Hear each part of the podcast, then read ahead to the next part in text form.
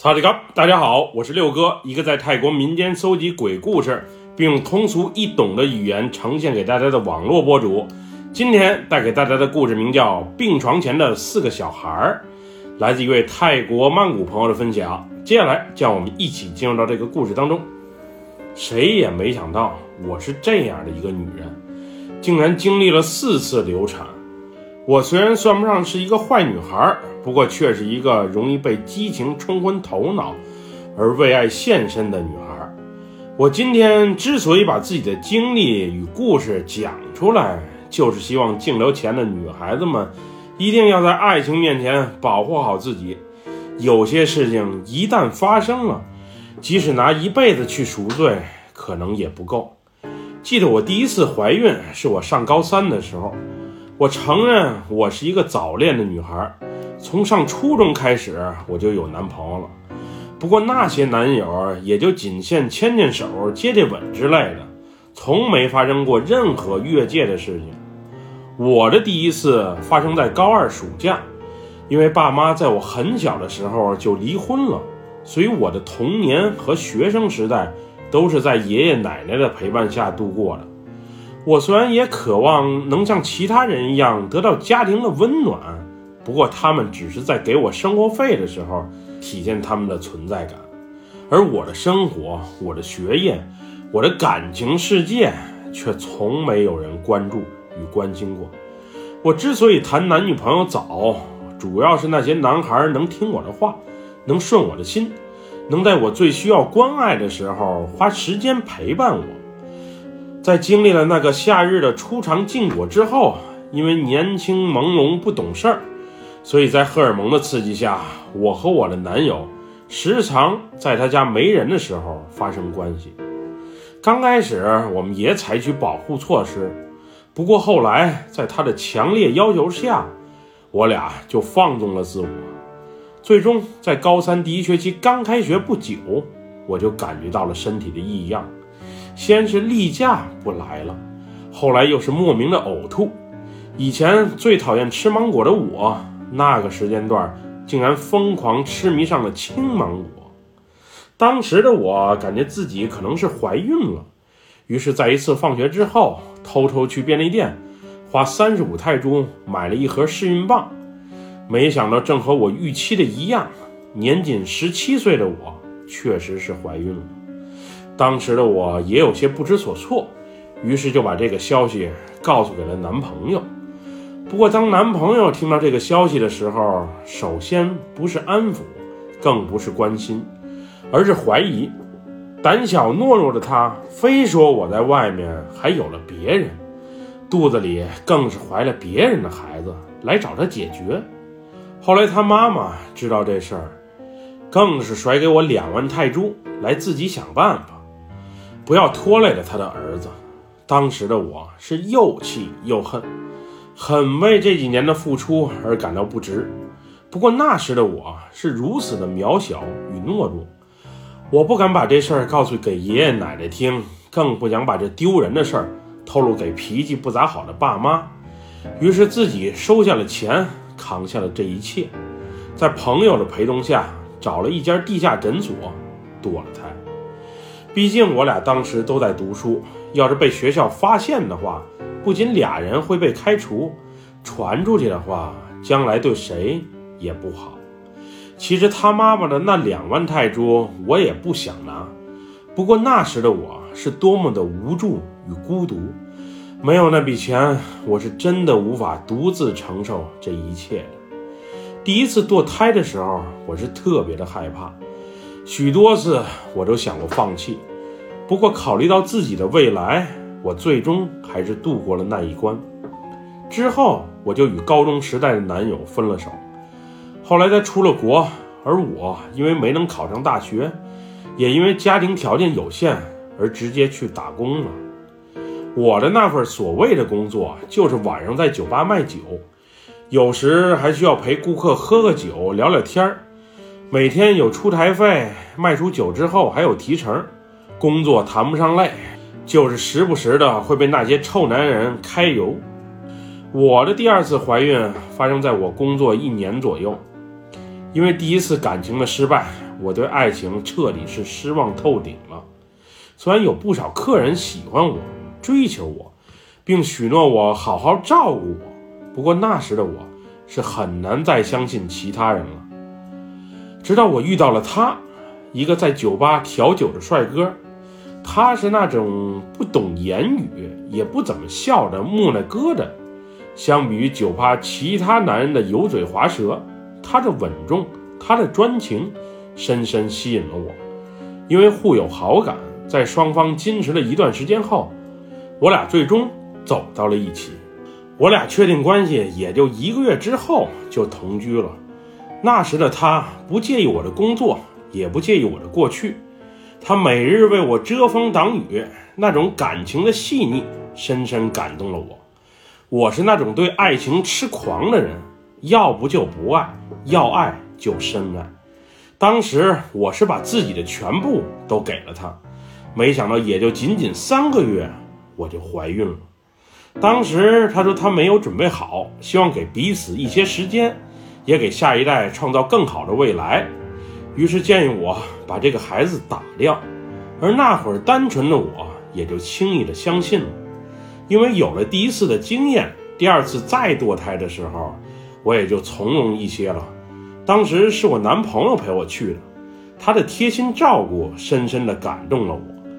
虽然我也为这个素未谋面的孩子而感到可惜，不过那时的我们，一是都是太过年轻，二是也没什么钱。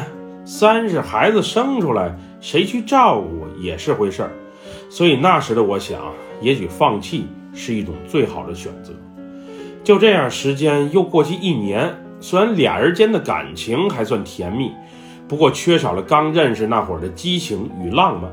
原以为我俩会慢慢的稳定下来，最终走入婚姻的殿堂，没想到这次我又意外的怀了孕。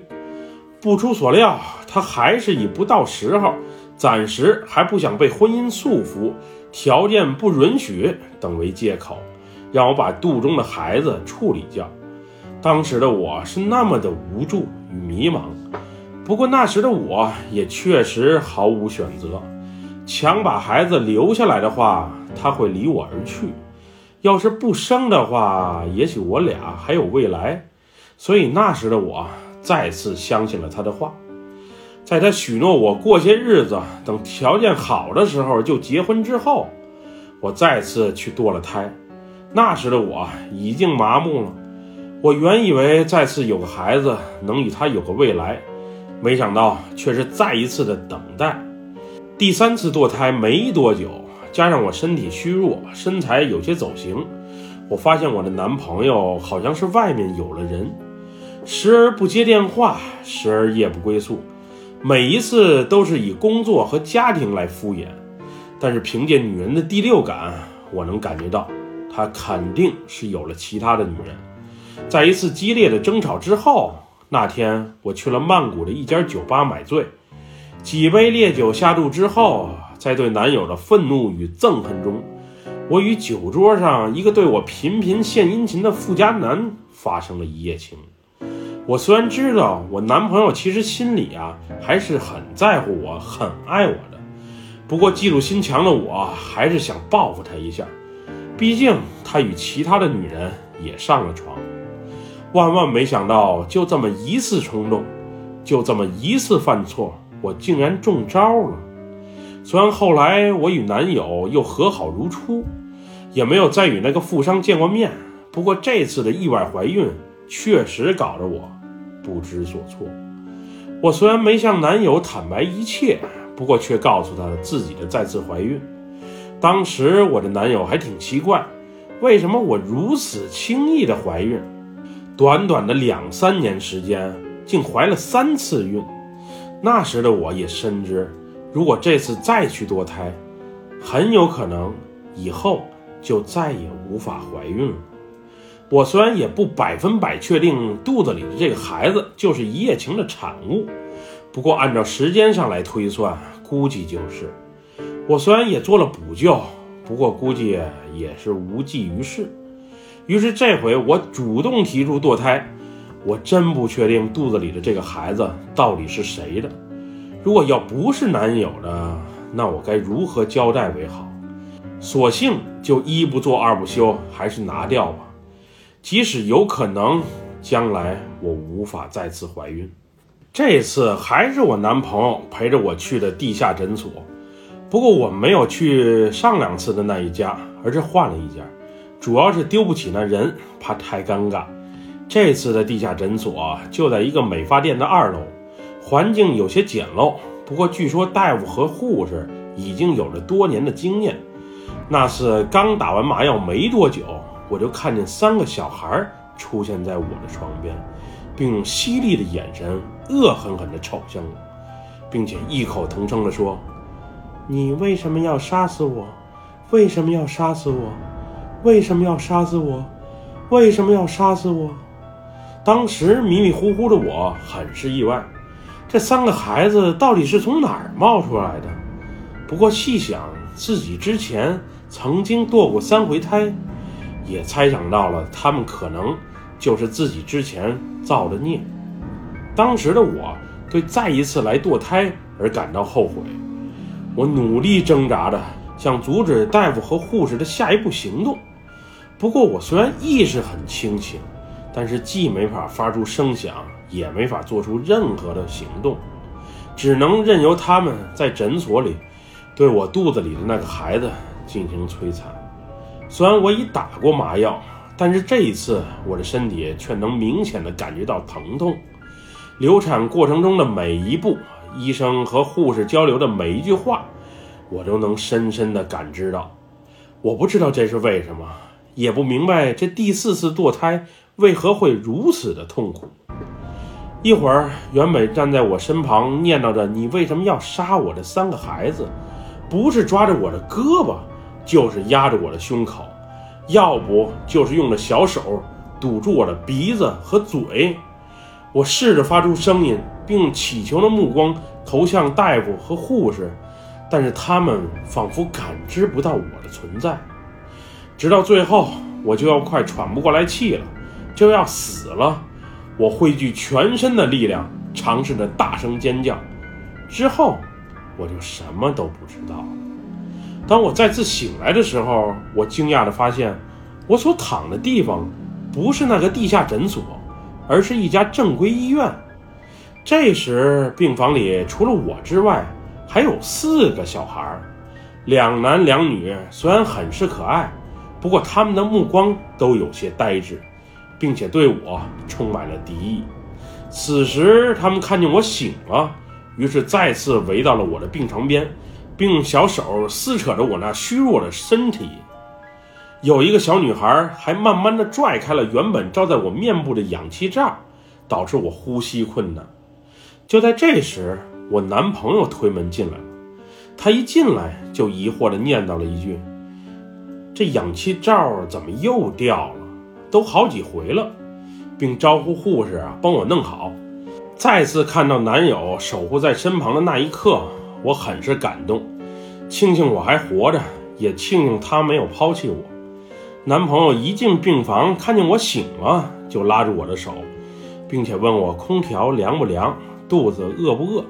那时的我，因为有了他的存在，让我再次看见了未来的方向。也是那一刻，让我暗暗下定决心，这辈子一定对他好，而且只对他一人好，再也不犯任何错误了。这时，男朋友拉着我的手，告诉我，我已经在医院里啊昏迷两天了。昨晚他陪床的时候，还梦见病床里有四个可爱的小孩子在玩耍，其中一男一女还开心地叫着他爸爸。之后，男友好像欲言又止的样子，梦里的遭遇还没讲完，就招呼我赶紧好好休息。那一次也是我最后一次见到我的男朋友，此后他就犹如人间蒸发一样，彻底从我的生命中消失了。我估计他已经猜到了些什么，又不好直说，要不就是他心有所属，早已做好离开的准备了，所以才走。后来我才得知，那天我在地下诊所做人流的时候，因为痛苦的惨叫而把警察招来了。报警的是楼下做头发的一个好心大妈，当时我正好大出血，要不是及时被送到了医院，可能连命都没了。出事之后，男朋友一直守护在床边，直到我醒后才默默的离开的。最后所有的费用也是他预付的，还给我额外留了三万泰铢。我后来也曾经尝试找过他，不过最终还是放弃了。他有他的选择，我不怪他。毕竟我也有犯错的地方。出院之后的我没有先回家，而是去了一趟庙里。那三万泰铢给那四个被抛弃的孩子，在庙里呀修了一个神龛。并让和尚做了一场法事，为他们超度祈福。这件事虽然已经过去多年，但我始终还记忆犹新。我不怪任何人，只怪自己的任性与冲动。基本上每个月，我都会去庙里拜拜那些孩子们，和他们聊聊天，说说真心话。虽然我与他们素未谋面，此后也未在梦里再次与他们相遇。不过我的内心中始终都有一份愧疚。现如今我还是孤苦伶仃的艺人，虽然追求者也有，但我对爱情这事儿已经看透了、看开了。总之，奉劝一句那些陷入爱情中的女孩子们：无论你有多爱他，一定要保护好自己。自己的幸福和自己的选择是分不开的，千万不要把最珍贵的东西轻易。交给别人。本期故事就分享到这里，喜欢六哥故事的朋友，别忘了点赞和关注哟。咱们下期节目再见，么么哒，拜拜，萨瓦迪卡。